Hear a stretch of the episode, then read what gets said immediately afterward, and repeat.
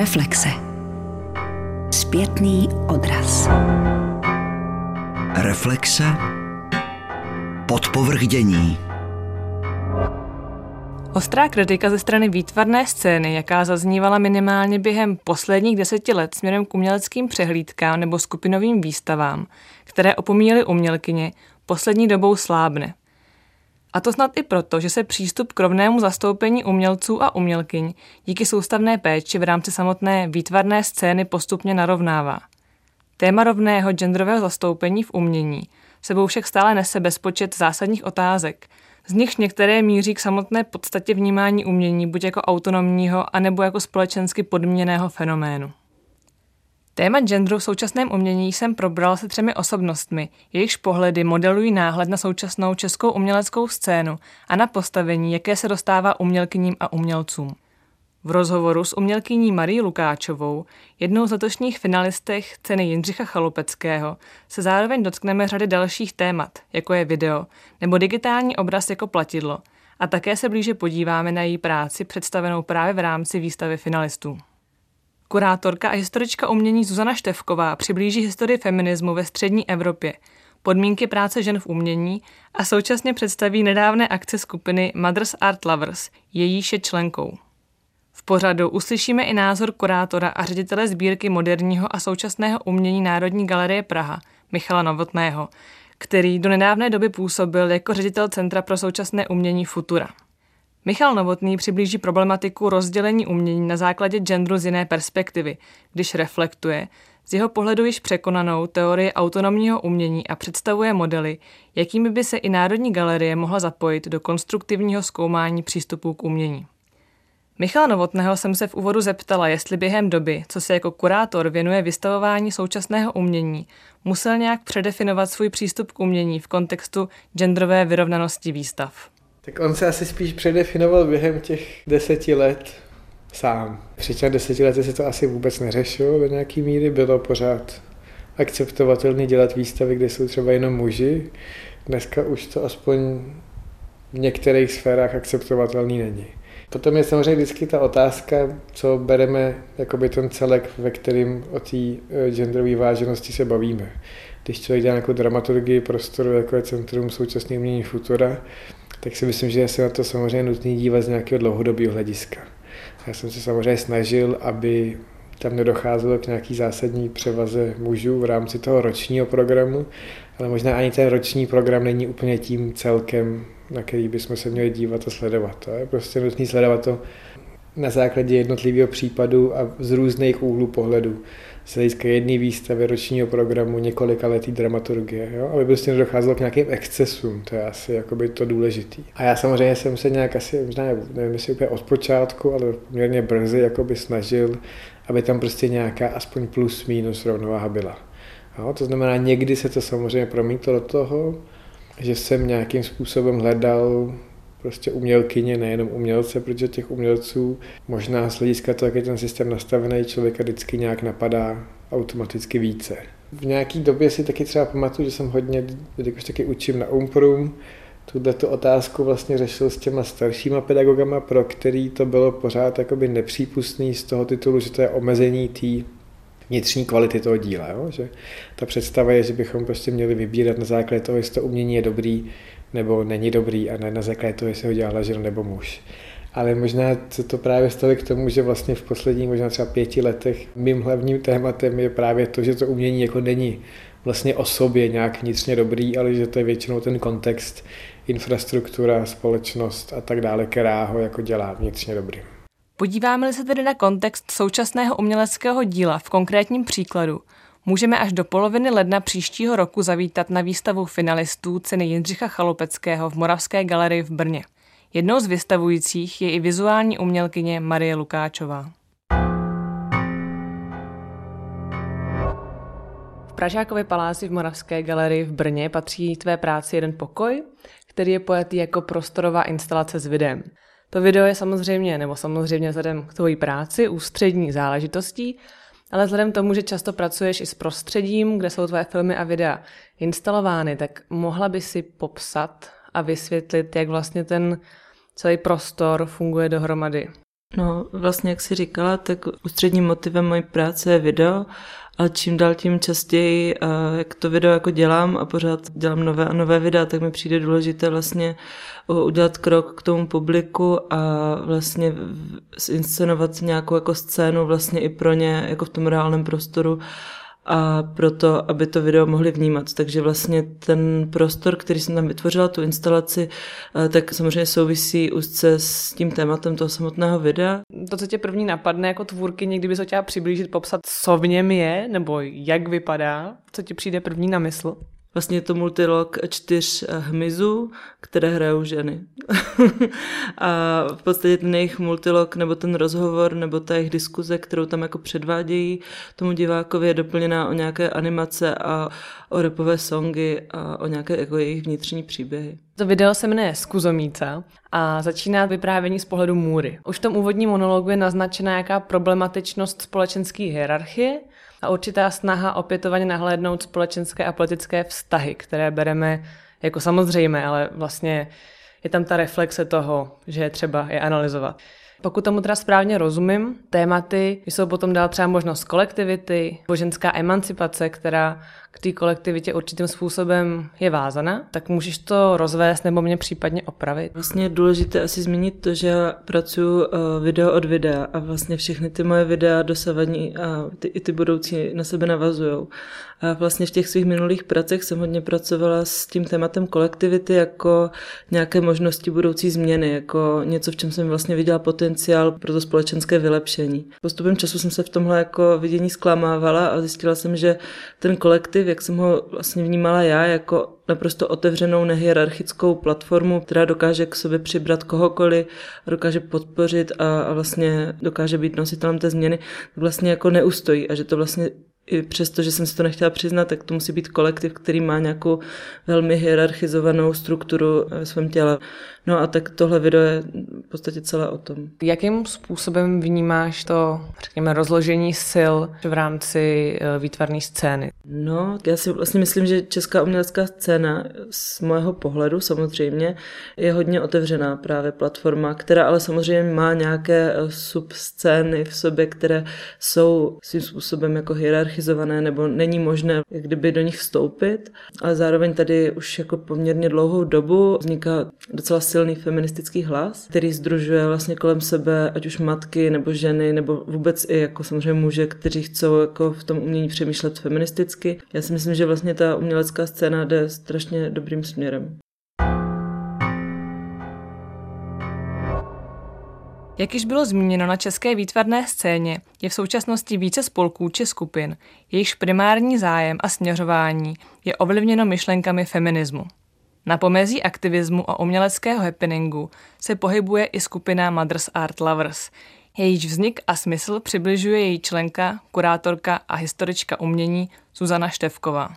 Mothers Art Lovers původně vznikla jako taková podpůrná skupina pro umělkyně, ale nejenom umělkyně, jsou tam také aktivní dokumentaristky nebo kurátorky, teoretičky umění.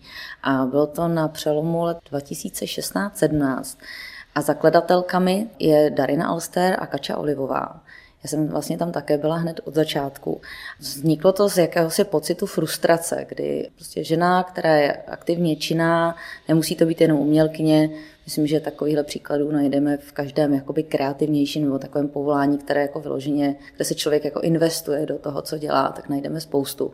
Že s malými dětmi prostě je složité skloubit eh, ten profesní život, což je taková jako věc, která je všeobecně známá, ale možná, že u těch umělkyní je to ještě trošku specifičnější v tom, že vlastně těch věcí, které ta umělkyně musí vlastně držet nějak nebo brát v potaz, je víc, protože vlastně je tam jednak teda péče, která ve směs bohužel v českém prostředí stále většinou leží na bedrech té ženy, potom je tam teda i nějaký třeba pokus o to přispívat nějak třeba i finančně do toho rodinného rozpočtu. Teprve třetí je ta vlastní torba, která pořád často, zvláště u, u těch začínajících umělců a umělkyň, může být vnímána jako co si, co, co je tam navíc, co je vlastně jako do jisté míry luxus. Taky vnímám tu postavu matky umělkyně jako takovou jako revoluční figuru, protože mi přijde, že společnosti, kde můžou matky umělkyně vzkvétat, kde se jim dobře daří, je v podstatě společnost, která skutečně myslí i na lidi, kteří třeba mají svým způsobem jakoby těžké to, to postavení. Málo se zohledňuje to, že vlastně ta péče by měla být součástí jakéhokoliv lidského společenství. A myslím si, že tenhle ten vlastně takový jako mikropřípad, který my si tady bereme, mi přijde důležitý, protože přesně vlastně ukazuje to fungování toho, jak vlastně ta péče bývá jako znevažována, ať už se podíváme na to, jak, jak jsou třeba placeny ty pečující profese, které právě většinou často bývají ženskými profesemi a tak dále, že je to vlastně takový jako bludný kruh. A často se mluví o tom, že kdybychom jako přenastavili jinak třeba tuhle tu dělbu rolí v péči o malé děti, kdybychom jako lépe nastavili i to skloubení eh, zaměstnání a péče, eh, že bychom měli společnost, která by byla jakoby daleko otevřenější, méně rigidní v tom smyslu, co vlastně člověku umožní dělat a vlastně myslím si, že by z toho eh, profitovali i muži. No a je tedy Mothers Art Lovers nějaká, řekněme, více podpůrná skupina, která se schází a třeba diskutuje, baví se o pracích svých členek nebo rozebírá nějaká další společenská témata, nebo naopak je to skupina, která, řekněme, více intervenuje do veřejného prostoru, má třeba nějaké politické ambice ve smyslu změny nebo propagace nějakých názorů v rámci ať už umělecké scény nebo širší společnosti. Úplně prakticky začalo to tím, že jsme se několikrát do měsíce scházeli na místech, kde si naše děti mohly hrát a kde jsme se mohli bavit o své práci. Potom vlastně jsme eh, začali plánovat i společné akce, z toho vykrystalizovalo několik takových um, jako kempů, takzvaných, že jsme třeba byli, měli jsme rezidenci v uh, Inny galerii, kde jsme dělali mm, pro veřejnost vlastně program, který jsme se snažili vlastně tematizovat. Tam vlastně vždycky nějak to mateřství nebo to rodičovství bylo, protože tam prostě byly přítomny ty děti, takže vlastně ta, jak ta forma, tak ten obsah vlastně byly poháněny tím, co dělá Mothers Art Lover specifické. Eh, s chodou okolností máme tam i eh, nějaké jako čestné otce, i když jsou v menšině. Já bych jenom chtěla zdůraznit, že, že to, že jsme mothers art lovers, vlastně jako nechceme vylučovat. Jako já ani nechápu to eh, slovo matka jako ryze, jako úplně nutně biologickou věc, jo? že to je prostě osoba v pečující roli, a může vlastně tou matkou vlastně být i muž, jo, kdyby se to takhle bralo přísně, čistě teoreticky. Jsme se v poslední době pokusili vlastně proniknout i do nějakého politického prostoru, veřejného prostoru, jednak tím, že jsme obeslali České umělecké instituce dotazníkem, kde jsme si sformulovali několik takových pro nás klíčových otázek, které jednak eh, se ptají, teda ptáme se těch institucí, co dělají pro rodiče s dětmi v roli návštěvníků, co dělají pro rodiče s dětmi nebo pro pečující osoby, se kterými mají nějaký zaměstnanecký vztah nebo se kterými krátkodobě spolupracují a snažíme se zohlednit všechno od takových těch jako běžných praktických otázek typu máte přebalovací pult až po to, jestli třeba by ta instituce eh, dala prostor rodině s dětmi, když třeba přemýšlí o rezidencích a tak dále. Jo. Takže, takže je tam jako široký eh, rozptyl otázek, které jsme kladli.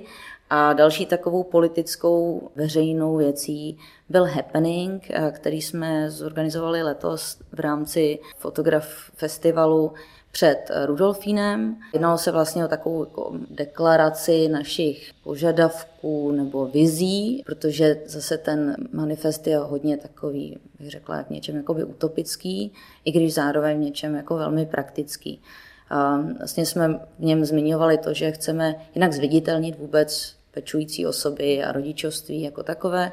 Chtěli bychom také vlastně upozornit na to, že je velmi těžké skloubit umělecký provoz s životem lidí, kteří pečují o malé dítě, tak to je taková ta už jakoby praktičtější rovina a zároveň vlastně chceme jakoby symbolický i fyzický prostor. Jo? Ono to začne tím, že do galerie vedou schody a jako kdo má kočárek nebo ne, dej bože jste na vozíku, tak se tam jakoby takřka nemáte šanci dostat. A tak to je prostě taková jako vizualizace toho, že ten prostor, že se vlastně s těmi rodiči jakoby nepočítá. A nepočítá se s ním potom ani vlastně, jako, nebo s těmi matkami se nepočítá ani v tom uměleckém provozu. Což se potom odráží na tom, že těch eh, žen aktivních, činných, vystavovaných je překvapivě málo. Když se podíváme na to, kolik eh, tady každoročně vychrlí umělecké školy absolventek, že v podstatě je to téměř vyrovnaný poměr, Možná, že dokonce už v některých případech těch žen bude víc, nebo těch mladých studentek, které odchází s vysokoškolským titulem jako uměleckým. A potom, když se podíváte na to, kdo jako skutečně je vystavovaný, nebo eh, koho nakupují galerie, proč Galerie Rudolfino? Ty jsi zmiňovala ty schody, eh, je tam vlastně ještě nějaká teda jiná, krom té symbolické roviny rovina?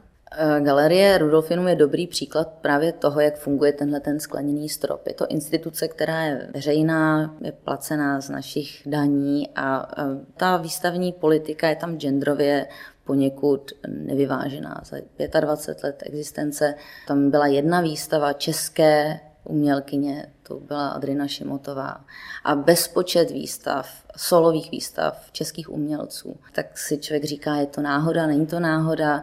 Shodou okolností na tohle to už poukazoval happening Mirka Vodrážky v roce 2005, kdy taky vlastně si uvědomil tuhle tu diskrepanci, která už tehdy tam byla zjevná. Tenkrát tam vlastně nebyla ani ta jedna česká vystavující umělkyně. My jsme prostě si řekli, že to je jako jeden příklad za všechny, že pochopitelně bychom to mohli udělat před nějakou jinou velkou veřejnou institucí, taky jsme uvažovali o galerii národní, ale nakonec to vyhrálo to Rudolfinum právě proto, že tam je ten stav jako setrvale špatný a i přesto, že vlastně byl eh, šéf kurátor Petr Nedoma upozorňován vlastně opakovaně, že tam jako je něco v nepořádku, tak to jakoby odmítá vidět. Mám pocit, že to je pořád jenom otázka kvality a že prostě asi ty české umělkyně nejsou tak dobré.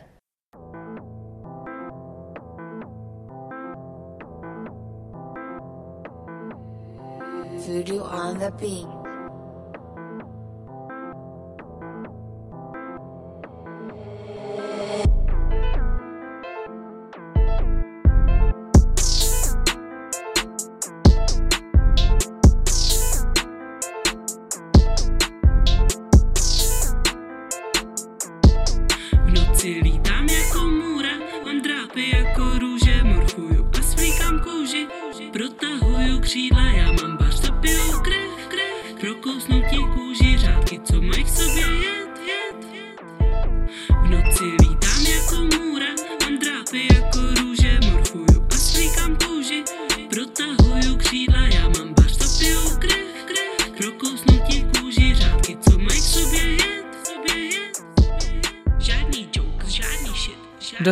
Úryvek jedné z písní z videa z Kuzomíca Marie Lukáčové, která nás přenese zpět do Moravské galerie v Brně na výstavu finalistů ceny Jindřicha Chalupeckého. Když se vrátím k tomu videu, tak hlavní protagonistky jsou teda staré ženy a mladé ženy. Podle promluv vypravěček je v nějakém ohledu důležitá nebo se tam reflektuje jejich krása. Přijde mi, že podtrhuješ právě tu krásu i odvrácené strany, můry a stáří. Tak eh, jak to zapadá do tvýho vlastního postoje umělkyně? Celý můj postoj umělkyně souvisí s tím, co já jako člověk prožívám. A vlastně když jsem se připravovala na tenhle rozhovor, tak mi došlo, nebo tak jsem přemýšlela o tom, jak jsem, když mi bylo 17 a 16 a měla jsem vlastně to svoje dívčí tělo a přemýšlela jsem o těch ostatních tělech. A vlastně v tom věku jsem byla dokonale schopná eh, přesně odhadnout váhu člověka, nebo spíš jako jiné dívky, a vlastně eh, říct, jestli jako je podle mých měřítek vlastních jako hubená, nebo není. Prostě jsem takhle jako dokázala hodně kriticky vlastně odsoudit nebo jako přijmout nějakého člověka. Čím víc se vlastně od toho ideálu vzdaluju, tím se mi otevírá ten obzor a vlastně po tom, co jsem eh, porodila svoje dítě a stloustla na skvělých 110 10 kilo, tak se mi uh, rozšířilo to pole, které vnímám. Protože já vlastně zobrazuju tělo ve svých videích. Jako já dělám 3D animace a 2D animace a všechno to souvisí vlastně s tělem a s krášlováním. A vlastně jsem přišla na to, že třeba umělé nechty jsou fakt hezké. A já jsem prostě pořád teďka v nějakém momentě, kdy dokážu ještě jako reflekt, nebo sebe reflektovat to, co jsem zažívala předtím, ale už jako vidím to, co budu zažívat eh, v budoucnosti. Mě zaujal úryvek v tom videu, kdy se jsem správně rozuměla, je tam řečeno, že pixely nás zničí. Působí to na mě, že je pro tebe důležité reflektovat samotné médium, se kterým pracuješ? No určitě, já jsem si video jako své médium vybrala právě protože je to médium, které dokáže obletět svět během jedné sekundy. Je to vlastně formát, který se může nekonečně reprodukovat. Zároveň je to eh, i něco, co dokáže vlastně vnímat většinová společnost. Že skrz ten videoobraz nebo to, jak je video jako udělané, tak mám pocit, že to je ta komunikační složka, která se vlastně táhne napříč tím euroamerickým světem vlastně. Eh, všichni jsme schopni jako pozorovat videa a i bez toho, aniž by se tam mluvilo, tak dokážeme jako porozumět obsahu. Což znamená, že vlastně to nějakým způsobem jak kdyby ještě předchází jako tu mluvenou informaci, ta obrazová informace. No a prostě pro mě je to důležité proto, že video nebo vůbec jako obrazový obsah třeba na sociálních sítích se stává jak kdyby novým eh, měřítkem nebo třeba platidlem vlastně. Je to jako všechno v zárodku, ale tak nějak kolem sebe pozoruju to, že ten obraz, nebo ať už je to reklama, nebo video na YouTube, který má určitý počet eh, jako zhlédnutí, nebo příspěvek na Instagramu, který má určitý počet lajků, tak eh, je to vlastně něco, čím jako hodně přeneseně se vlastně dá platit, nebo dá se na tom zbohatnout. Je to vlastně nějaký způsob měny. Tak možná by šlo schrnout a pro mě je to svým způsobem trošku jiná perspektiva pohledu na tu práci z Kuzomíca. A sice, že kromě nějakého, řekněme, estetického pohledu na stáří a mládí, nebo vůbec nějakou vizualitu stáří a mládí. To video zhodnocuje ještě přístup k informacím a možnost šíření informací, kde možná, řekněme, poukazuješ na určitý rozdíl v té generační práci s informacemi a vůbec s možností šíření a sdílení informací. No a vedle animace, tak jak to zmínila, hodně často pracuješ s hudbou. Jaké možnosti to pro tebe otevírá a jak vznikají texty k těm písním? Ty texty vznikají tak, že já mám vždycky nějakou jako obrovskou vizi, která samozřejmě nikdy v těch mých videích jako nedopadne tak velice, jak já si představuju. Nicméně já si vždycky vymyslím nějaké téma nebo nějaký postoj, který, který bych chtěla jako předestřít a potom oslovím nějakého beatmakera a současně s tím i píšu texty. Samozřejmě ty texty potom napíšu až přesně do toho beatu, ale ty texty jako odrážejí vlastně tu moji vizi nebo ten koncept, který já jsem chtěla.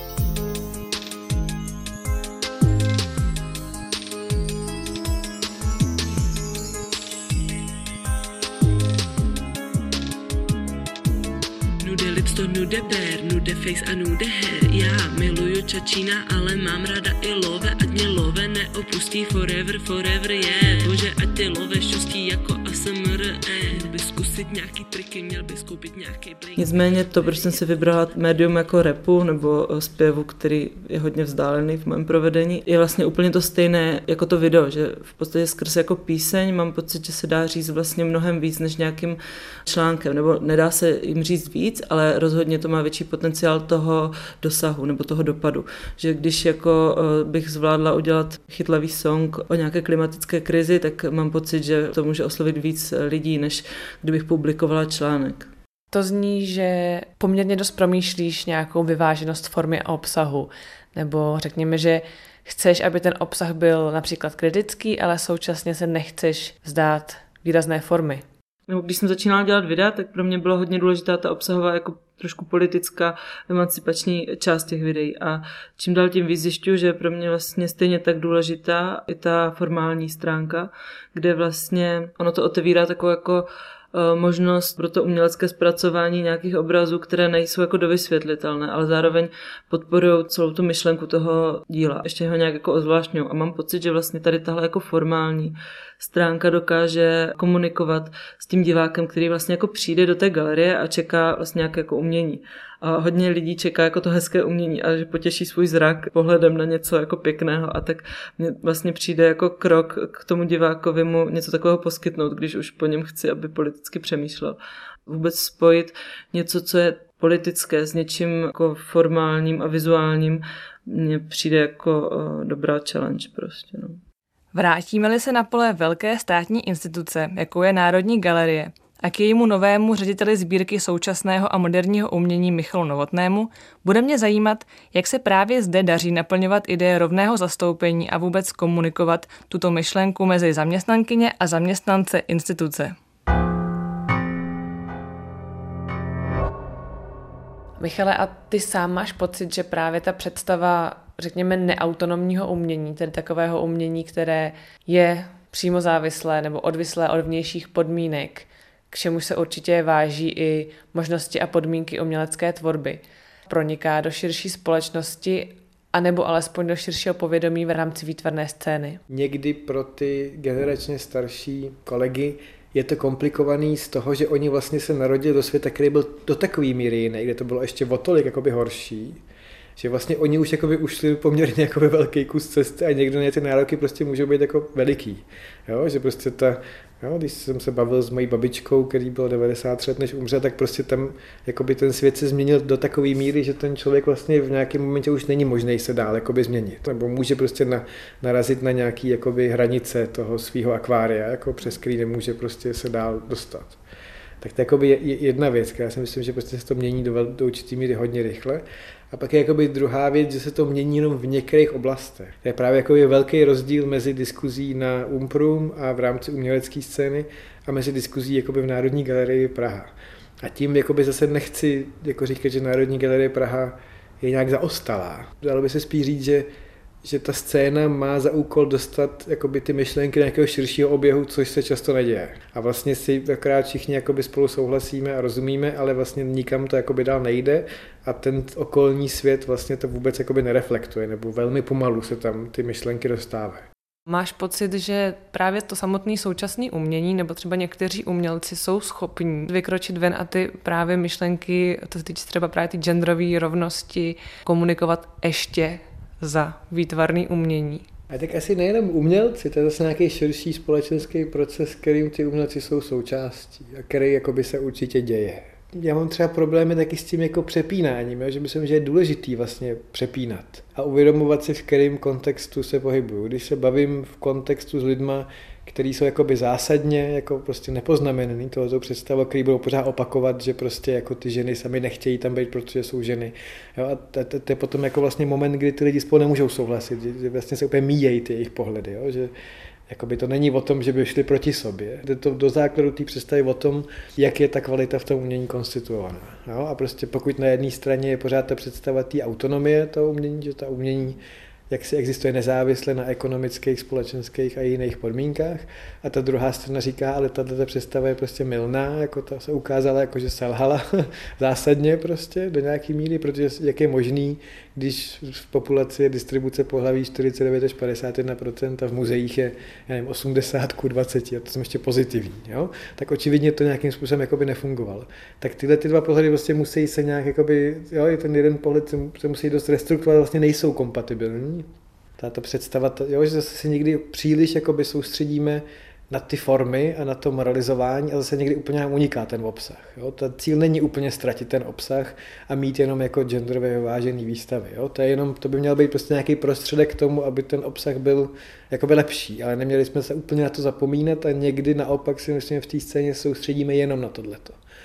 Že se prostě začínáme obecně soustředit jenom na ty způsoby toho, jak se ty věci dělají ale co, zapomínáme vlastně to, co je obsahem. Kdyby byly zavedeny kvóty třeba 30% umělkyně, 70% umělci nebo jakýkoliv jiný, jaký máš tomu přístup? Tam je jako vždycky ten problém jako se vším ostatním, na základě čeho bude ten začátek a konec těch kvót. Je to jedna výstava, je to roční program, je to dekáda, jo? to je hrozně těžký vždycky jakoby to počítat pokud to prostě jinak nejde, tak to prostě tak by jako by musí. Jo?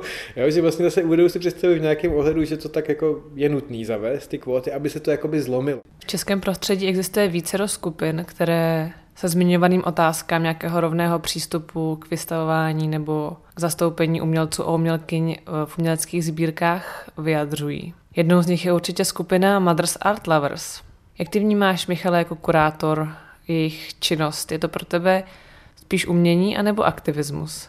No, tak je to aktivismus, určitě. Já myslím, že to i někteří, jako třeba Lenka Klodová to jakoby otevřeně říká, jo? že vlastně cílem jakoby není dělat dobrý umění a cílem je upozornit na ty společenské problémy. Je otázka, jestli právě zase z hlediska té redefinice umění, kterou jakoby procházíme, jako je tohleto rozdělení důležitý dneska, jo? jestli něco je aktivismus, něco je umění. Jo? Takže jakoby, myslím, že asi musíme, musíme prostě projít nějakou zásadní redefinicí toho, co to znamená ta postava toho umělce, jakoby, jo, která je zase zásadní pro to, co je to dílo autorství a vlastně jak je celý ten systém konstituovaný. To znamená, z tohoto úhlu pohledu to rozdělení mezi aktivismem a uměleckým dílem není zase tak důležitý. Ale do nějaké míry mi přijde, že vlastně jako, podob, jako, jako spousta jiných věcí v českém kontextu, které jsou do nějaké míry hybridizované mezi nějakým jakoby starším pojetím a vlastně jakoby velmi novým. I tady ten feminismus je do nějaký míry hybridizovaný. Nebo aspoň neznám příklady, kde by třeba to mateřství bylo do takové míry takhle jakoby zvláštně v nějakém ohledu až jakoby konzervativně jakoby tématizovaný a zároveň vlastně je tam něco jakoby radikálního, jo? nebo je tam nějaká, to je to vlastně nějaký zvláštní jakoby kontext, který jakoby se s tím moc nesetkávám. Na specifičnost a historické podmínky feminismu v České republice se proto ptám i Zuzany Števkové. Řekněme, že ten středoevropský prostor byl poměrně málo zasažen, ať už teorií nebo praxí takzvané druhé vlny feministického umění, která se na západ od nás odehrála v 70. letech. Jako e, určité informace tady byly, ale byly, řekněme, velmi sporadické. Třeba Jindřich Chalupecký přemýšlel v intencích, nebo byť okrajově, ale kladl si to téma, které dneska bychom označili tím pojmem gender. Ale skutečně souvisleji se tímhletím tématem začaly zabývat až eh, teoretičky a historičky umění a umělkyně po roce 89 a mluvím schválně o teoretičkách umělkyních, historičkách umění právě protože to byly vesmě ženy, které, které tuto tu otázku uh, znášely a Možná právě proto taky ten termín gender, který jako začal vlastně zdomácnil na té eh, naší platformě umělecké, řekněme, až na přelomu milénia. Ale eh, už předtím se pochopitelně mluvilo o pohlaví a souvislosti pohlaví a umění. A možná právě proto i dneska ten gender bývá často jednostranně chápán jako záležitost žen. Když se mluví o genderu, tak se jako myslí na ženské umění. Přitom gender pochopitelně se týká mužů, eh, žen, stejně jako jakýchkoliv jiných třeba nebinárních genderů. Myslím si, že po tom počátečním hledání, kdy byly prostě určité eh, výstavy průkopnické, které to téma nastolovaly právě tím, že si jako vybrali ať už nějaké jako čistě ženské téma, nebo že vůbec to byly jako že ženy vystavující ryze, tak uh, myslím si, že od tohle toho se potom posouváme k další fázi, kdy už se jakoby problematizuje ten samotný diskurs. A myslím si, že dneska se dostáváme do pozice, kdy v podstatě eh, jsme, nebo ty současné absolventky a absolventi uměleckých škol jako vstupují do světa, který je vlastně srovnatelný s tím, co je na západě. Myslím si, že často eh, umělci a umělkyně, aniž by měli potřebu explicitně deklarovat, že se bavíme o genderu, tak eh, je tam vlastně právě spoustu z tohohle toho, co jsem teď popisovala, právě z té fluidity, z toho jakéhosi eh, neesenciálního přístupu. Je tam vlastně spoustu těchto těch věcí obsaženo v tom, jakým způsobem promýšlejí, nebo jak, jak vlastně dělají tu práci, jak, jak vytváří umění. A zároveň to ale není deklarativní. A na druhé straně potom máte umělkyně jako eh, třeba Kača Olivová, které jsou explicitně feministické. Takže vlastně od nějakého jako ostychu a až jako odmítání feminismu v těch 90. letech tady najednou máte umělkyně, které prostě nemají problém s tím, že jsou feministky, protože jim to přijde jako naprosto samozřejmá věc. Já jsem se teď podívala právě v návaznosti na tenhle náš rozhovor na recentní akvizice Národní galerie, které jsou součástí jejich výročních zpráv. No není to nic moc. Jako tak třeba v loni nakoupili v současném umění, teda bavíme se o žijících umělcích, sedm umělců a jednu umělkyni. Jo? Tak předtím na tom bylo trošku lépe, to byla třeba čtvrtina, jo? ale pořád to ne, neobráží to, že těch eh, umělkyň, které se pohybují na současné scéně hodně. Teď je otázka teda, kam teda mizí, jo? jestli opravdu všechny jdou do nějakých takových servisních profesí typu, že učí někde, nebo se na to úplně vykašlou a pověsí to umění na hřebík právě třeba v souvislosti s zkušeností mateřství. Michale, ty jsi už víc jak půl roku v Národní galerii ředitelem sbírky současného a moderního umění. A je patrné, že se začínají vést diskuze o tom, jakým způsobem tu sbírku dál budovat a současně jak vybudovat vlastně stálou expozici současného a moderního umění. Předpokládám, že otázky, o kterých jsme se bavili doposavat, včetně těch genderových, se do tady toho tvého uvažování a vůbec uvažování a metodologie toho týmu nějakým způsobem propisují. Mohl bys třeba upřesnit, jak, jakým způsobem by měla sbírka vypadat? Je to zase do nějaké míry komplikovaný. V tom současném institucionálním nastavení se vlastně o nějakém budování sbírky moc hovořit nedá, protože v podstatě Národní galerie má takovou specifickou pozici, to znamená, nemůže žádat z toho akvizičního fondu, který spravuje Ministerstvo kultury pro ty příspěvky organizace, z kterého se vlastně dělá akvizice. To znamená, my nemáme žádný peníze z tohoto akvizičního fondu na současné umění. Můžeme na něj žádat v nějakých případech na ty staré věci. A v rámci těch rozpočtů, který se doslovně jakoby nezměnily od roku 96 s tím, že ta inflace je nějaký 3%, tak si každý může spočítat, jakoby vlastně nejsou v těch rozpočtech žádný peníze na ty akvizice. To znamená mimo nějaký mimořádný jakoby dotace, který v minulosti primárně ředitel Fight jakoby dohodl na základě nějakých jako osobních apelů na vládu, ta, vlastně ta, ta instituce nemá žádnou akviziční politiku, protože nemá žádný fondy, z kterých by ty věci kupovala. Potom je taky důležité si uvědomit, což zase vlastně spousta lidí jakoby nevnímá, protože se na tu instituci dívá vždycky s takovým jako opadem toho jako mesiářství, jo? že by to mělo být to nejlepší vlastně. Jo? že ta instituce do nějaké míry jakoby nejlepší je, ale zase musíme se na to dělat trošku realisticky v rámci těch podmínek. Jo? Ta instituce má nějaké největší možnosti, tady je to určitě největší sbírka v té republice, ale vlastně podobně jako u jiných sbírek, je tam častokrát spíš, než aby to bylo nějakým jako objektivním otiskem těch encyklopedických akademických dějin umění, je tam většinou nějaký konkrétní důvod, proč tam každý to konkrétní dílo je. Jo? Že tam se někdo věnoval, nebo ho tam někdo dohodl a tak dále. Jo? A to v případě jakoby Národní galerie a její jakoby dost pohnutý historie, ať už jako předlistopadový, prostě zajímavý historie z hlediska 60. let, kdy se najednou prostě rozjelo a byly tady jako zahraniční výstavy, pak jako specifický 90. leta a dlouhá knížáková éra. Jo, znamená, že ta sbírka vlastně žádným způsobem neodpovídá těm akademickým encyklopedickým dějinám umění a vlastně není možný z toho tu expozici postavit. Jo? Tak aniž by, aspoň to je můj názor, i ve všech těch předkládaných návrzích nebylo jako zásadně vidět, že ty díla nejsou prostě. To znamená, mým nějakým cílem, a to se zase jakoby vztahuje k té vlastně redefinici toho, jak uvažujeme o tom umění, je místo toho snažit se postavit nějakou jakoby historii encyklopedickou, je vlastně udělat nějakou kritickou archeologii té sbírky a té instituce. Tam jde o nějakou jakoby analýzu té sbírky jako celku. Jo? A to je právě, se týká i samozřejmě potom těch genderových otázek a vlastně zastoupení těch jednotlivých umělců.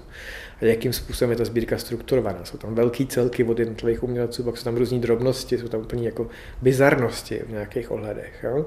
A vlastně my tohle všechno chceme nějakým způsobem ukázat. To znamená, aniž bychom se vlastně soustředili na to, ukázat jako to, co je dobrý, jo, to, co je v těch encyklopedích, tak vlastně chceme spíš kriticky analyzovat a udělat takový portrét jakoby, té sbírky ve vztahu k té jako instituci, která vždycky byla tou jakoby národní institucí. Takže to je nějaká jako obecná koncepce. A vstupujeme do kontextu, kdy vlastně se ví, a ať už tady bude jakýkoliv ředitel, tak ten veletržní palác jako budova pro vystavování umění není udržitelný v tom technickém stavu, kterým je a bude muset do té rekonstrukce jít dříve nebo později. Jo, to znamená, že se nebavíme o expozici, která tady jako ta současná bude 20 let, ale bavíme se spíš taky jako středně dobí výstavě, to znamená o nějaký expozici, která tady bude 3, 4, možná 5 let.